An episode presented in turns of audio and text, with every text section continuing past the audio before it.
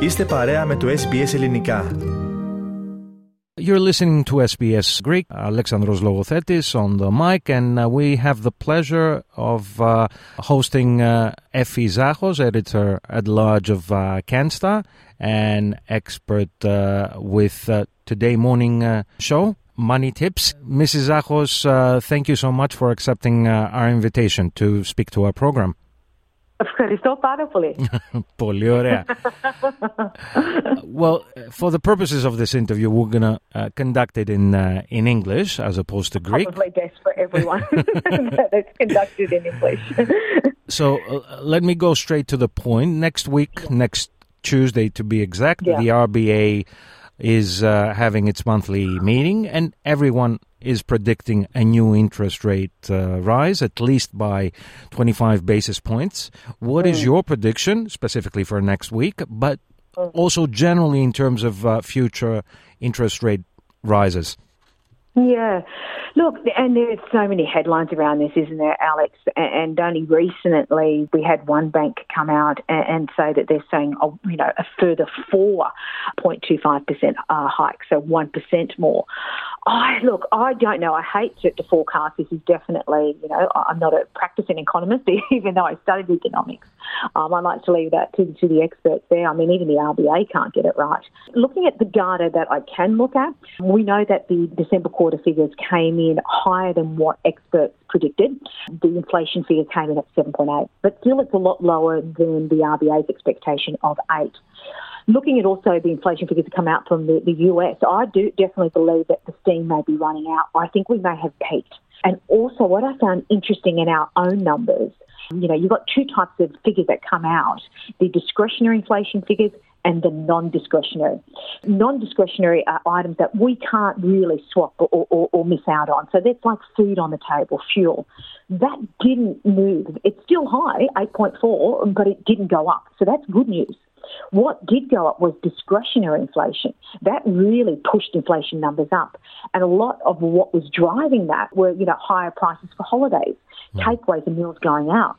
And you've got to expect that, Alex, because that was Christmas. We all went crazy. We all went, I think we all went to Noosa. Yeah, of course. And, uh, and it felt like the whole population was there. So, Yeah. you know, it's pure demand and supply. A lot of demand for airfare tickets, a lot of demand for accommodation, a lot of demand for restaurants.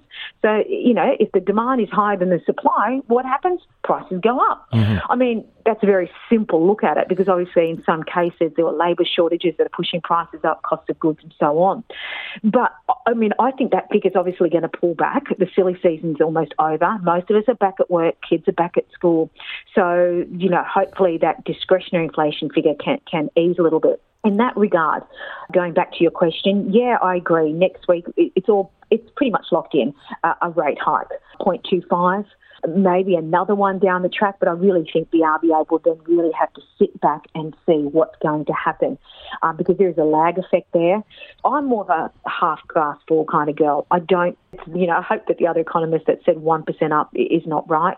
Let's get this 0.25 happening. Let's see what impact happens there because you remember there's quite a few homeowners who are about to roll off on their, on their fixed rates from say two percent, or one percent in some cases, and be slapped with a you know a five percent interest rate. So you know there's a lot more pain ahead of us. Of course. Now, since you mentioned the homeowners, property prices uh, statistics uh, came out yesterday. What is the picture? CoreLogic released their data yesterday, and this was interesting. Surprise, surprise, property prices fell down. and that we kind of have been seeing this trend. What was interesting is uh, combined capital cities were down 8.7. The regionals were down 2.3. So they're faring a lot better than capital cities. Sydney, for the first time, the median dwelling value is below that million dollar mark. So that was interesting. They're down 13.8% a- a- annually. For the quarter, 3.9%. So Sydney's taken a, a- bit of a hit. And a lot of that has got to do also with, I guess, there's been a, a bit of a mass exodus of people moving from Sydney and Melbourne going to, to Brisbane. And Brisbane market has fared a little bit better. It's fallen about 4.7 annually. Uh, the medium dwelling price there is about 698,000. What I found interesting is that despite these sharp drops in values, every capital city and rest of state, uh, state region, according to CoreLogic, is still recording home values above that pre-pandemic level, except Melbourne, and I know you're from Melbourne, will only need to fall a further 0.4% before it equals the March 2020 reading. So that's interesting. You know, that really shows where we've come from a peak to trough when it comes to these prices. So the medium dwelling price in Melbourne now is about 746,000. Do you see property prices moving upwards uh, sometime uh, soon? Cases, I guess property is like every other asset. In some cases, things do well. In some cases, other places don't do as well. And, you know, I, have worked with, with Canstar's worked with, say, Terry Ryder, who's a hotspotting expert, and we've put together property reports. And looking at um, these reports, we found in some suburbs that he's picked, they've actually gone up. So the, the market is fickle. It, it, you can't just generally say, yeah, everything's down. Obviously, also now, say, in New South Wales, with the stamp duty, where first home buyers have an option now to either pay stamp duty or land tax up to a certain value. Those houses that qualify for, for exemption of stamp duty and go to a land tax, obviously that's going to put demand, maybe keep those prices inflated. There's a number of reasons why some markets hold their value as opposed to not going down as well. And also seeing that, you know, um, inner city property prices, they're going up a little bit more because people, some of them are moving back or, or finding that they've gone to regional areas and got to go back. So I think if you're wanting a cheap bargain of a beautiful house right by a beach or something like that, you might be disappointed a little bit. Mm. But yeah, higher end prices are, are, losing some of their glass. So it's a case of, you know, looking at which market you want to target and, and comparing what's happening over that period because there's definitely price movement. Now, the cost of living crisis, uh, it's becoming worse and worse in, uh, in Australia, uh, of course, around the world. But here, let's talk about Australia. Can people do mm. something to mitigate the effects? They, they can. And, and, I think a lot of us are feeling exhausted because a lot of us have probably been doing this. I think we all stepped up a gear probably last year when we realised, hey, this cost of living crisis isn't going to go. And a lot of us have become so much more savvier with our household bills. When you look at the big pressure areas with inflation, it, it's tended to be housing. We can't do much there. Cost of construction, I can't do much there.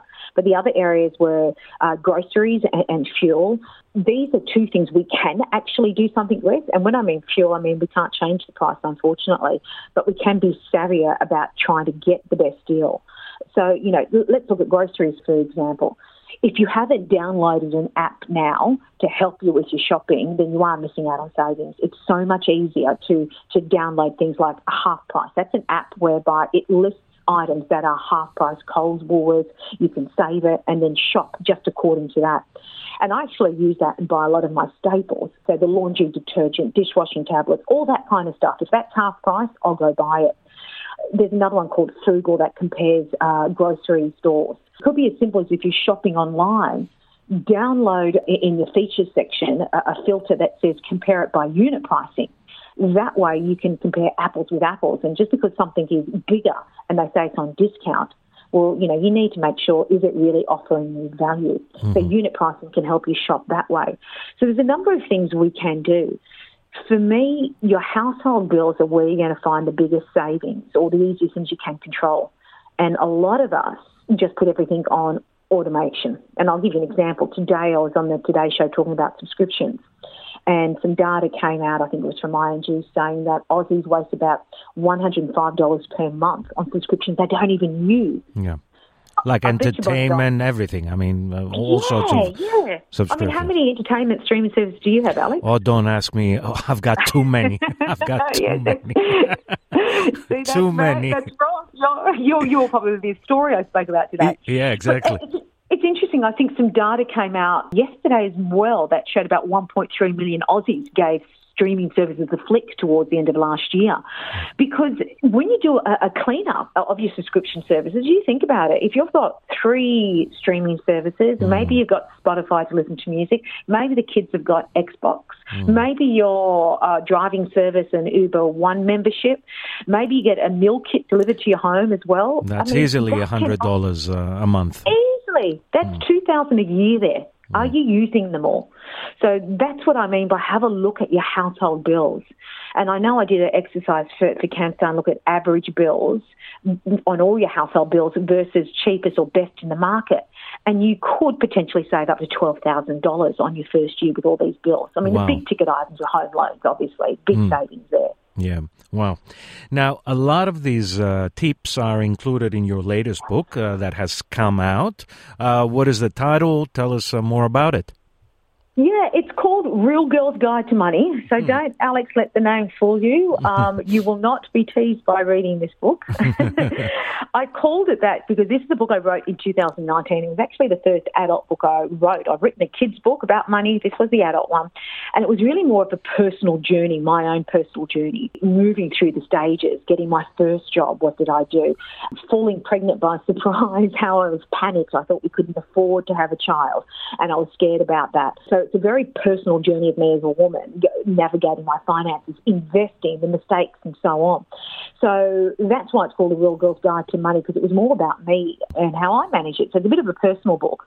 But I have updated everything because money changes, super rules change, everything like that. There's something for everyone, like investing in ETFs, how do you start, or, you know, how to juggle your mortgage but I have included bonus chapters, a bill buster action plan to actually, you know, beat this cost of living. What we're talking about just now is mm-hmm. included in there. Yeah. Very valuable uh, information. So, with that, uh, I would like to thank you so much for finding the time uh, to speak once again to our program, to SBS Greek. Thank you very much και ευχαριστώ πάρα πάρα πολύ. Κάντε like, μοιραστείτε, σχολιάστε, ακολουθήστε μας στο Facebook, στο SBS Greek.